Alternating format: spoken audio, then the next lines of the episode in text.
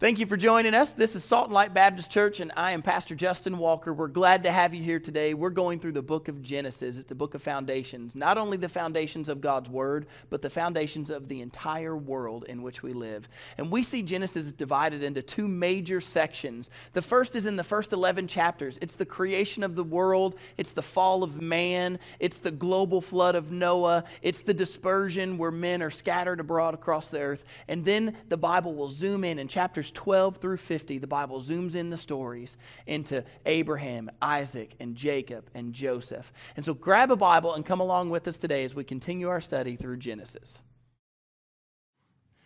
Genesis chapter 18. And while you find Genesis chapter 18, uh, I want to tell you of a little girl that I knew. She was a teenager.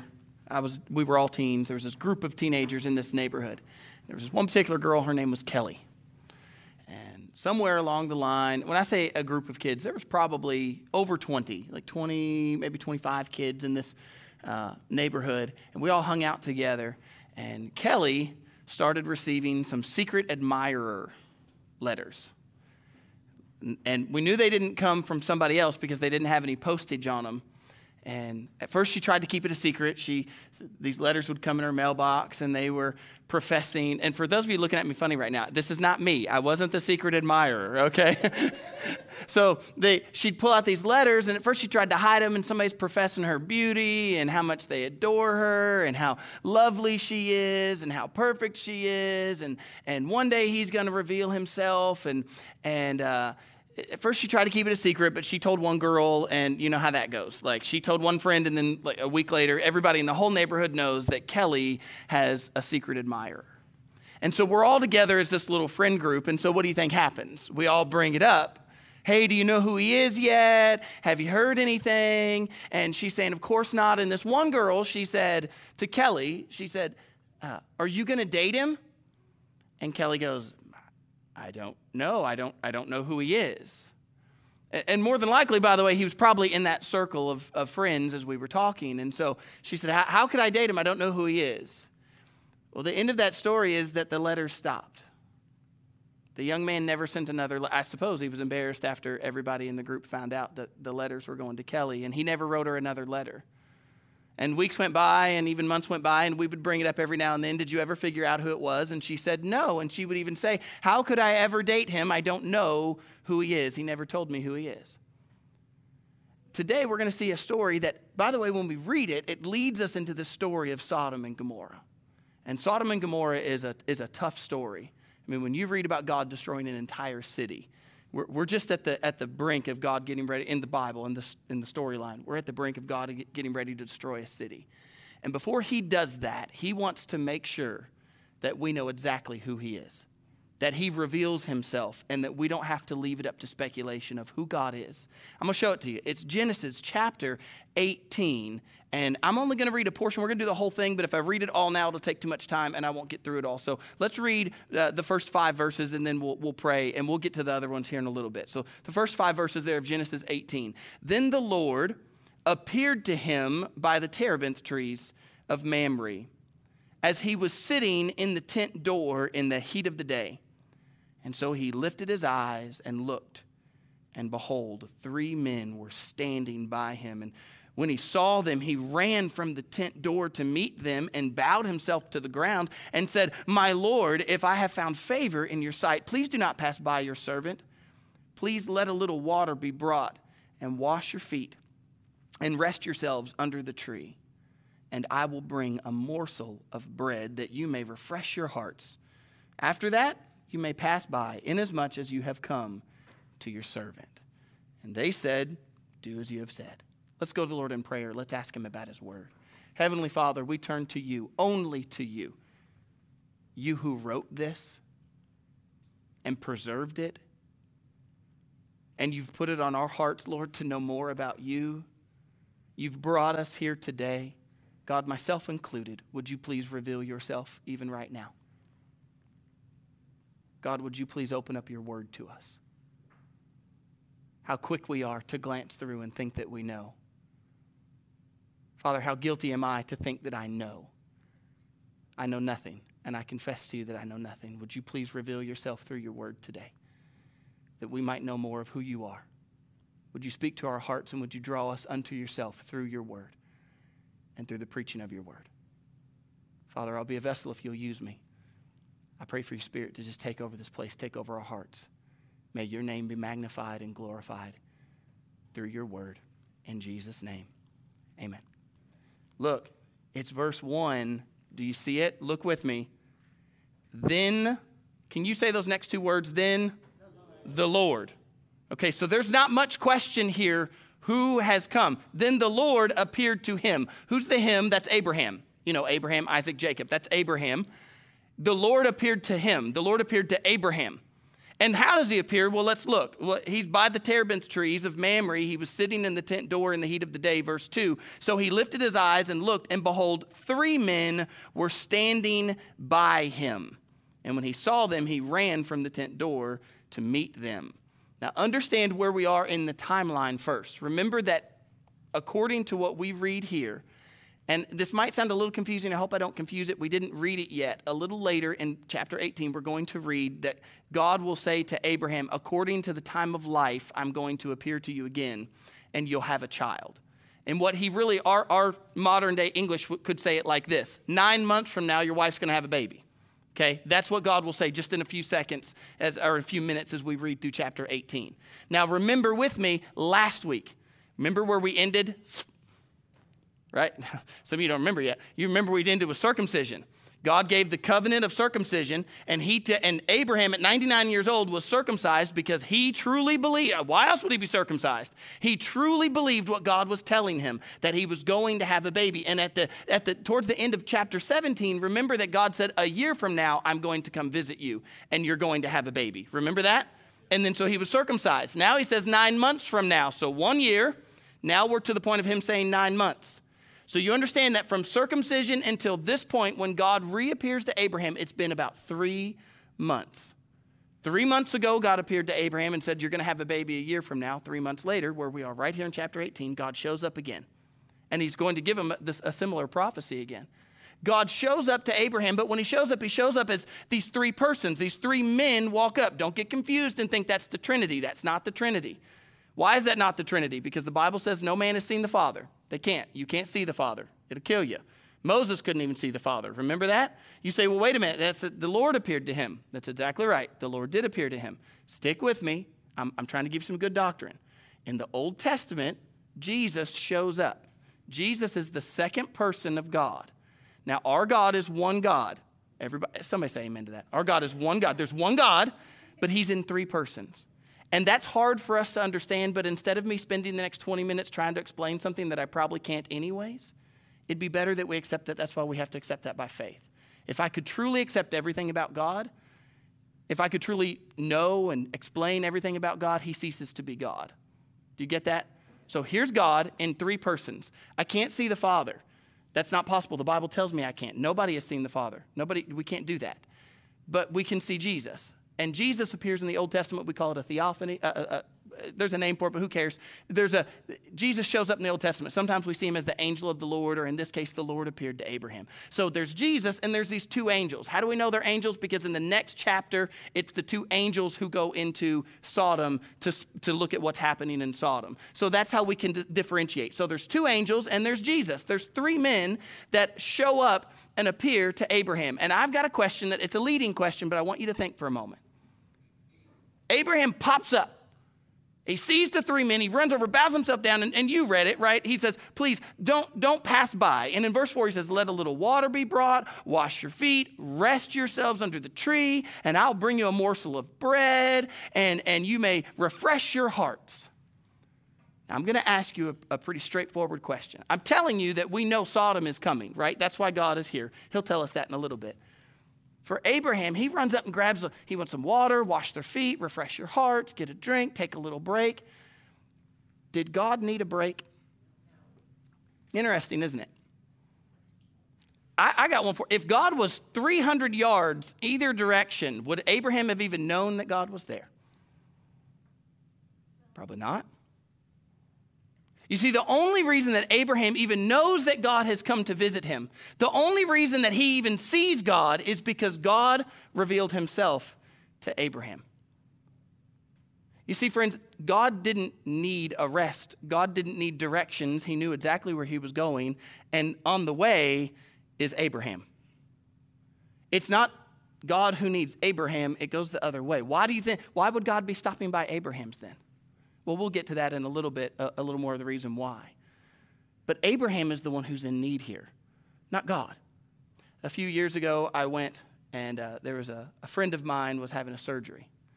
And if you know me, if you've tried to get together with me, especially here in the recent past, you know that I'm a hard person to get a hold of. There's a lot of busy schedules happening, and and uh, and so I had a friend, he was having a surgery, and nobody was going to be there for his surgery. He was going to drive himself, he was going to go into surgery, and then he's going to get out of surgery, and he's going to drive himself home the next day or maybe two days later when he gets out of surgery. Nobody's going to take him, nobody's going to be there. It's just going to be him. And so I got up at 5 a.m and I drove to the hospital and I met him before he went into this to surgery and I sat and I prayed with him and I talked with him and if you've ever been in the hospital with me you know that I'm just going to cut up and try to keep my mind off whatever blood things are happening so I don't pass out in front of you and embarrass myself. And so I'm I'm uh, standing there in the hospital talking to him and then they took him back for surgery and I sat in the hospital for 3 hours until the surgery was done and by that point it was like I don't know, probably one in the afternoon. And then post op, I went back and I saw him again and let him know that I was there and left him with my number and put it in speed dial on his phone and said that way if you know if he was out of it but he wanted to call somebody, he could call me. And later I was telling a pastor friend of mine that I had been at the hospital. I was so backed up at work because I'd been at the hospital. I missed a whole day of work to be at the hospital. And this pastor friend of mine, he kind of chided me a little bit. And he said, Justin, he said, you don't have to do that. He's trying to be nice. He's trying to give me advice. He's, you know, you're, you're his pastor, you're his friend. You don't have to do that, though. You didn't have to go spend your whole day. And he's kind of chiding me a little bit. But I remember I looked at him and I said this No, I didn't, I didn't need it. He did. Do you understand? Like, I didn't go to the hospital and sit all day for my own benefit. I, I went to the hospital and sat all day because my friend was, was there and he needed it. Will you hear this? God has come to visit us because we need it. You see, Abraham is sitting under the terebinth tree. It's the heat of the day. He's 99 years old and he was just circumcised. He's not moving around a lot. Some of y'all are missing this. This guy's just sitting there. He's not doing anything. God came to him. And that's exactly, by the way, what God has done for you and I. We who needed it the most, God came to us. We didn't even know we needed it. Abraham didn't even know he needed it. God had just told him three months ago he was going to have a baby a year from then. Abraham believed it so much that Abraham had been circumcised. But God knew that Abraham needed a visit. And friends, God looked at the world and he knew that we needed a visit. And so he sent his only son, Jesus. And I don't just mean in the story here in the theophany. I don't just mean that. I mean that God looked at the world and he said they need help. He didn't need it, but we did. And so God sent his only son, Jesus, who is God do you understand it like that? Y'all, you know that, right? Jesus is God, and God Himself, in the person of Jesus, came to this earth to make a way for us to have a relationship with Him because we needed it so much. You get that? And I love this that Abraham gets up and he runs around and he starts serving. Check out what he does next because this is what I would do. And if you know me, you know I do it and I take credit for it. Look at verse 6. So Abraham hurried into the tent and said, Sarah, I literally say that. He said, Sarah, Quickly, make ready three measures of fine meal, knead it, and make cakes. And Abraham ran, he, he ran to the herd. He 99 years old, been circumcised. He ran to the herd, took a tender and good calf, gave it to a young man, and he hastened to prepare it.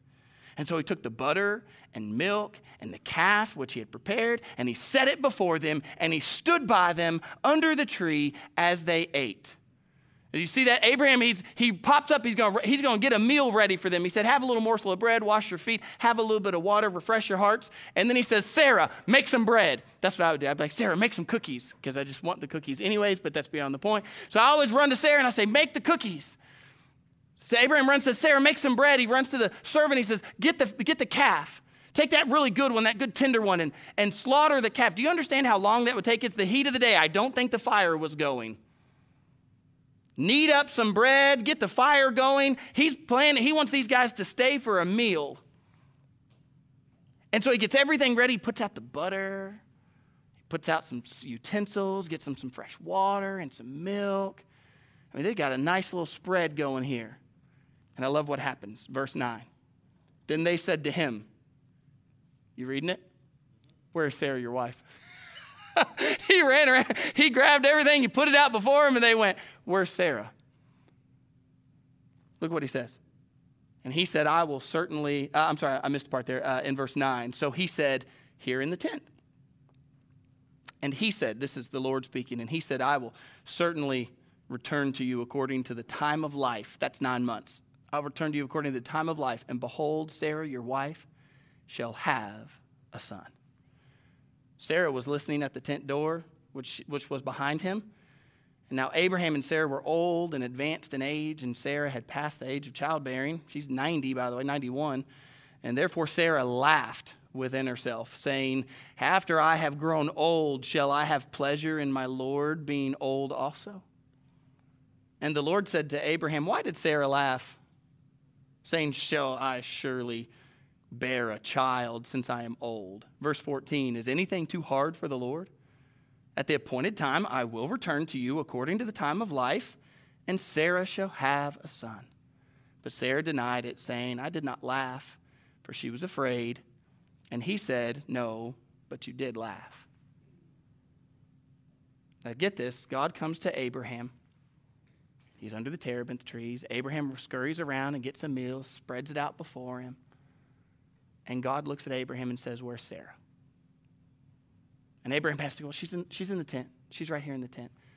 And don't be mad at me for the customs of the day. I'm just trying to teach you what, what's really happening. That's the custom of the day. There's three men. They're in the Middle East, in the ancient world. She wasn't welcome, according to the custom of the day, she wasn't welcome to come in and sit with the three men and with Abraham and to eat with them. Though she's the one who prepared the bread, by the way. But she wasn't allowed to come in and, and eat. That's just the custom of the day. And I love how God does this. Remember when Jesus in the New Testament does this all the time, how he just totally breaks the culture of the day? Doesn't he do that? Did you ever notice how Jesus just totally breaks the culture of the day? Like when he talks to women first and they, they get the first miracles and they're the first ones at the tomb. And he, he just breaks culture all the time and says, well, it doesn't matter what culture says. So here's Abraham, and, and, and God says to Abraham, Where's Sarah? Do you think that when God said, Where's Sarah, do you think he knew where she was?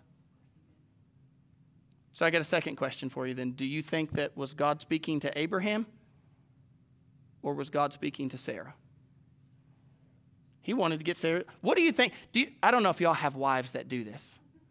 I know the reaction of Sarah, this one and my own, because she scares the bejeebers out of me. I'm driving down the road and all of a sudden she'll go, ah! and I'm like, what, what happened? I thought I had a child. Some of y'all laughing because you do it. Your poor husbands, y'all gonna give us heart attack. You wanna why we have heart attacks? Y'all gasp, you scare us. Thank you. Right, some of y'all know. She, I, do, what do you think Sarah did when he goes, Where's Sarah? She just made the bread and he goes, Where's Sarah? I know what she did. she gasped.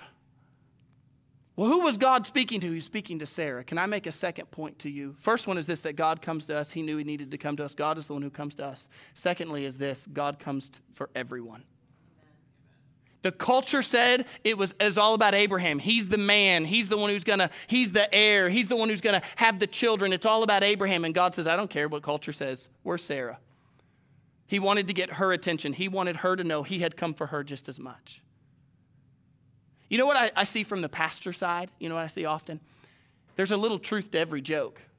I invite tons of people to church. I love inviting people to church. I'm always inviting people to church. And, and those who don't regularly go, they like to make little jokes about that. And they'll say things like this. I had one guy, he said this to me. He said, Well, I'll, uh, I'll sit in the back. I know, I'll, I'll sit in the back of the church. I said, you don't, you don't have to sit in the back of the church. You're welcome to sit anywhere in the church. The church is open to you. And he goes, uh, I, know, I know you feel that way, but God probably doesn't.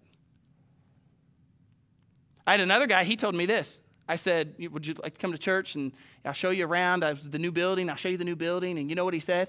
He said, Yeah, I'll come, but you need to have your fire extinguishers ready. I said, Fire extinguishers? What? This was before like looting and everything, so he wasn't threatening. He said, he said, You better have your fire extinguishers ready. And I said, My fire extinguishers, why? He said, Because when the Lord strikes lightning through the roof, you're probably going to need to put those out. Now, their impressions, and that's one of like a hundred that I could give you, their impressions are that God doesn't want them here. There's a little truth to every joke, right? I mean, if they're saying that to me, what do you think their, their heart's telling them? Will you listen to me? I don't know half of you all. Will you listen to this? When God came, He came for everyone. When the Bible says that God so loved the world, He loves the entire world. A couple of years ago, the church was dealing with, I don't know where you stand politically, and if you want to argue with me, do it later. I don't know where you stand politically, but stick with this. A couple of years ago, the churches were dealing with homosexual marriage. Now, that's allowed in the state, but the church should stand strong.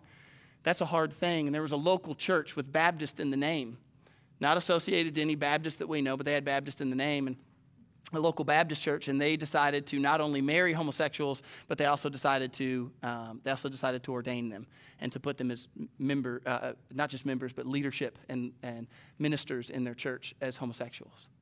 And I was talking about that, and I'm, I'm around a group of people, and, and they all just, I mean, all at once, they said, they're going to pay for that.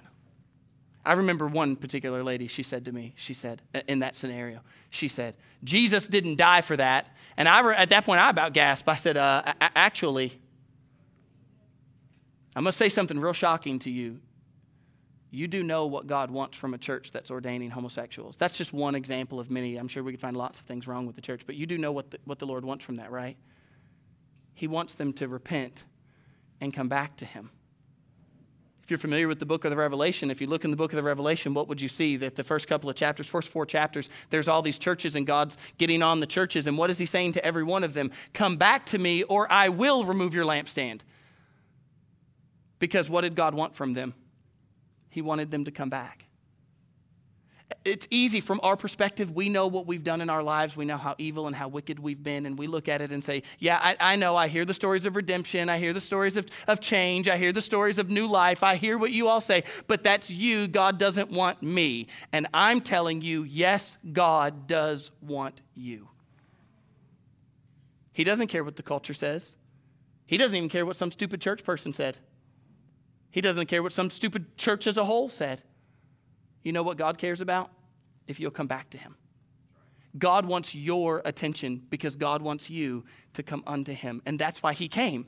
He looked at a lost world and said, They need to come to me, and they can't do it on their own. So He sends Jesus, His only Son. And when Jesus came, He came for you because He wants you. He wants to have a relationship with you so deep of a relationship, we can look at it like this with Sarah. Look at this part of the relationship. I love this as, as Sarah starts thinking, I'm old.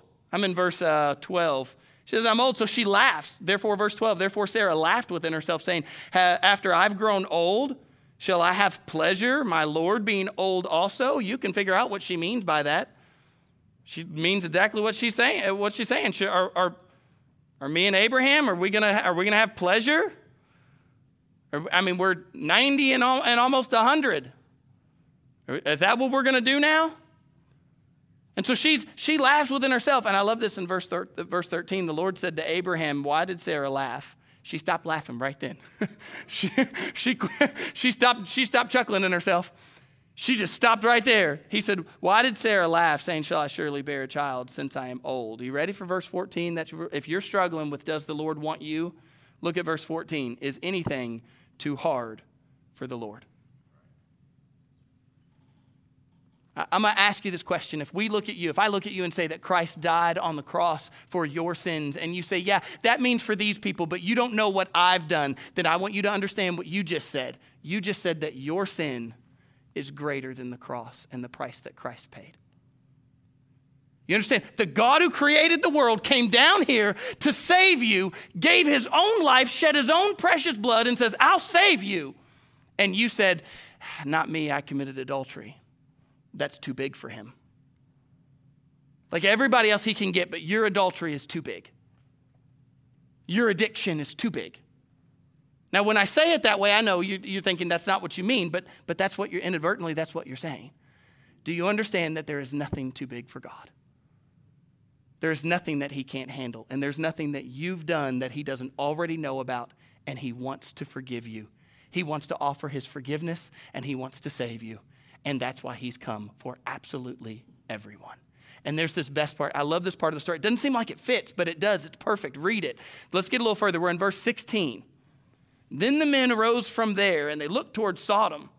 And, and Abraham went with them to send them on the way.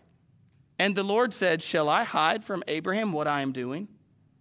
Since Abraham shall surely become a great and mighty nation, and all the nations of the earth shall be blessed in him. For I have known him in order that he may command his children and his household after him, that they keep the way of the Lord to do righteousness and justice, that the Lord may bring to Abraham what he has spoken to him. So, verse 20, and the Lord said, Because the outcry of Sodom and Gomorrah is so great, and because their sin is very grave, I will go down now and see whether they have done altogether according to the outcry against it that has come to me. And if not, I will know. And then the men turned from there and went toward Sodom.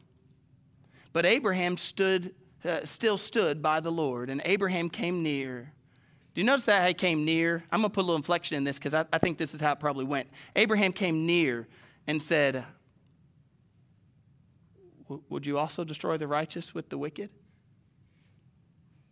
suppose there were 50 righteous within the city. would you also destroy the place and not spare it for the 50 righteous that were in it? Far, far be it from you to do such a thing as this to slay the righteous with the wicked, so that the righteous should be as the wicked. Far be it from you. Shall not the judge of all the earth do right? And so the Lord said to him, If I find in Sodom 50 righteous within the city, then I will spare the place for their sakes.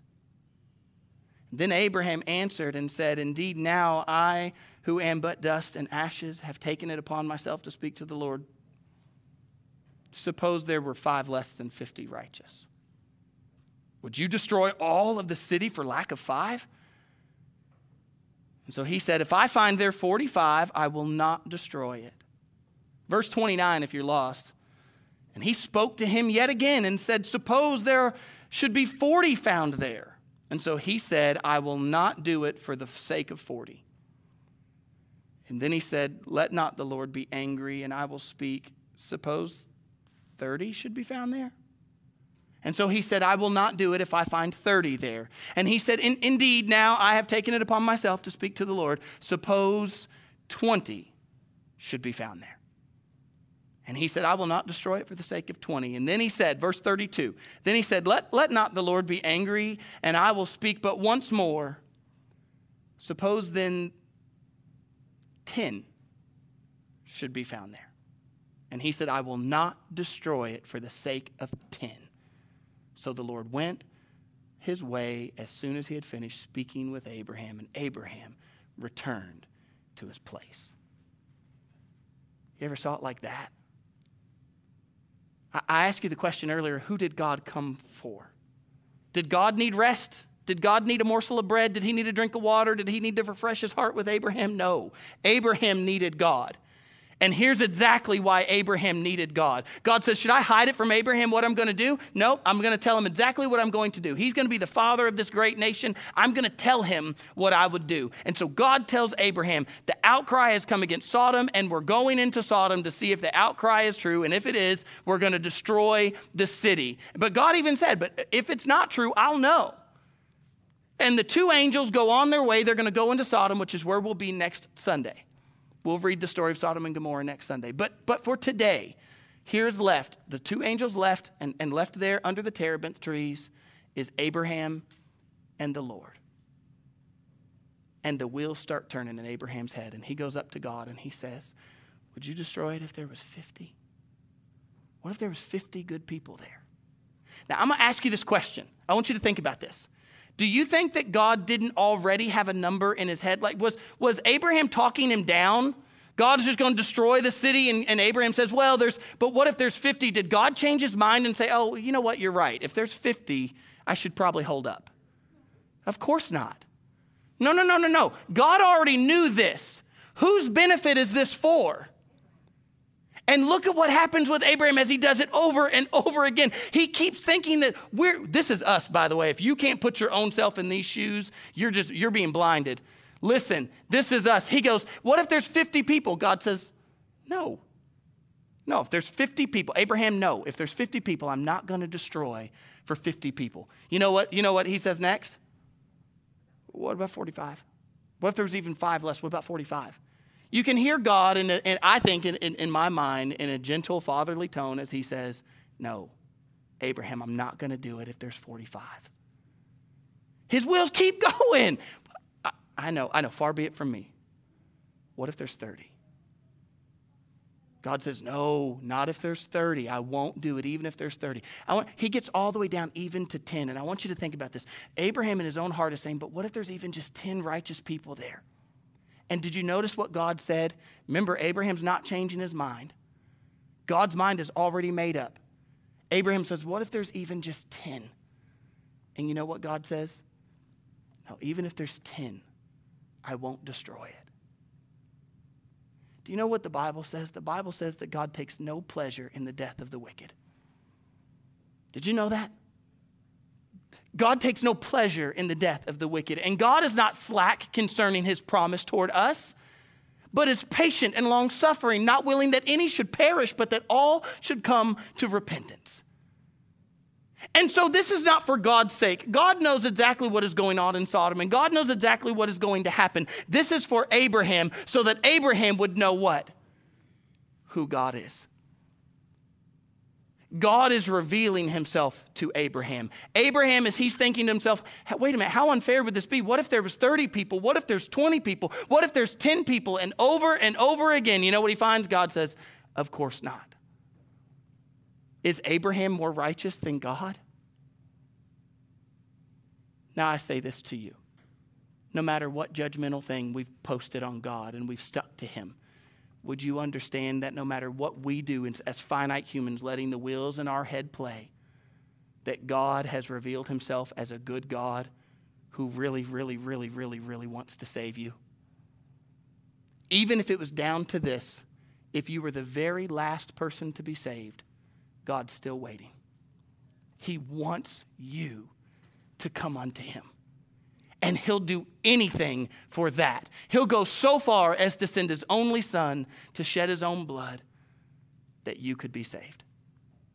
God doesn't want anybody to perish, and He wants you to know that. And over and over, we're only in Genesis 19, 18. We've been at this since January 1. We've been, we're in Genesis 18. And God's been revealing Himself how many times to show He is a good God who cares about us. I remember when I was in foster parenting classes. I'll wrap up with this, I promise. Last story. Uh, oh, I'm on, I'm on time. Y'all quit looking at me like that. Look, maybe it's probably not you. It's probably just me thinking I was late. Goodness, I got five minutes. Uh, let's do another. Never mind. Okay. I was in foster parenting classes, and uh, they told us that some of the parents were there. If you've ever been in foster parenting, you know, you got to go for immediate classes, like to, to go in foster parenting, and you have to go every year or every couple of years to get trained. And so some people were there for their training and there was a couple there that was there for their training. So they had foster kids for years, but they've got to go for their yearly or bi yearly training. And so that's why they were in the classes.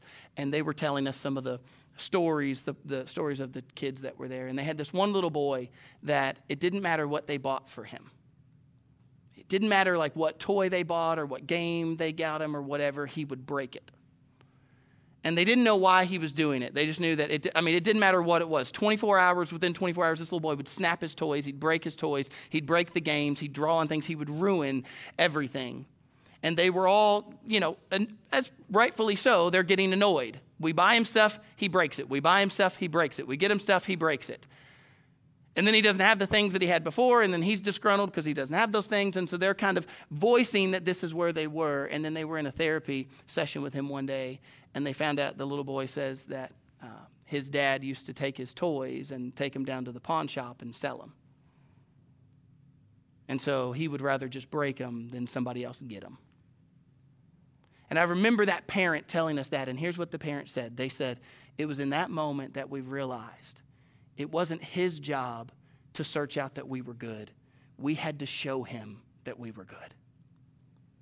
Friends, God, we keep looking at God in a bad way we don't mean to, but we, we've got all these atheists running around and all this, all this arguments from agnostics, and we get this kind of negative view of God. And I mean, have you ever heard those negative views of God when they say, like, oh, well, it's, have you ever heard the kick the dog one? Like, you know, if I have a bad day at work, I don't get to go home and kick the dog. Well, you know, God doesn't get to take all his wrath out on his son. How is that fair? And so we start to think of God in this mean way. Friends, God has revealed himself over and over and over and over again. He's a good God who loves you and wants you to be saved and it's your own wheels turning, saying, Would you do it with 50? Would you take 45? Would you take 30? That's you. That's not him. He's a good God who's already got the number in his mind. He knows what was happening in Sodom, and he is just and he is fair. As a matter of fact, he's beyond just and fair. He's merciful and he's loving, and he wants you to come unto him. And so that's where you are right now. Would you come unto him? If you need to be saved, he wants to save you if you need to reconcile a relationship with Him, maybe you've been a long time coming, friends, He's still standing ready to receive you. He's a good God who's revealed Himself to us just as that. Would we all stand up on our feet? Let's close in prayer. Heavenly Father, God, we just turn to you right now, and Lord, we pour out our hearts to you. And, and God, I am so thankful that you would reveal yourself to us as who you really are. Father, how could we know you my heart is heavy to think that if the agnostics were right, that you're there, but you're so far away we couldn't reach you. And yet here you are, revealing yourself to us that you stand before us and say, Come unto me, all you who are heavy laden. So, God, can we just take a moment and say, We adore you? We are so far in love with you. You are great and you are good, and we don't deserve your mercy and we don't deserve your goodness. So, thank you for it, and thank you for revealing yourself as such to us. Thank you for not letting our own heads get in the way and that you've showed us exactly who you are. May your name be glorified for who you are. And Father, would you take this time of invitation now and just do with it whatever you want? Father, we, we sincerely seek your will. Lord, we don't want anything other than that. We want to please you. And I pray, Father, that if there's somebody here today who does not know you as their Savior or who's been struggling, Father, would you draw them unto yourself even right now? Father, would you reveal yourself in a very real way to them? That they would know you are good and you are merciful and you're gracious. So, Father, we take a moment and just ask for this invitation that your will would be done, that you'd move in a mighty way. May your name be glorified even now at invitation time. In Jesus' name, amen. Hey, you made it all the way through the sermon. Thanks so much for sticking with us. Don't forget you can find all of our sermons at saltandlightbaptist.com slash media. You can join us live on Sunday morning on Facebook or at saltandlightbaptist.com slash live. We'll see you next week.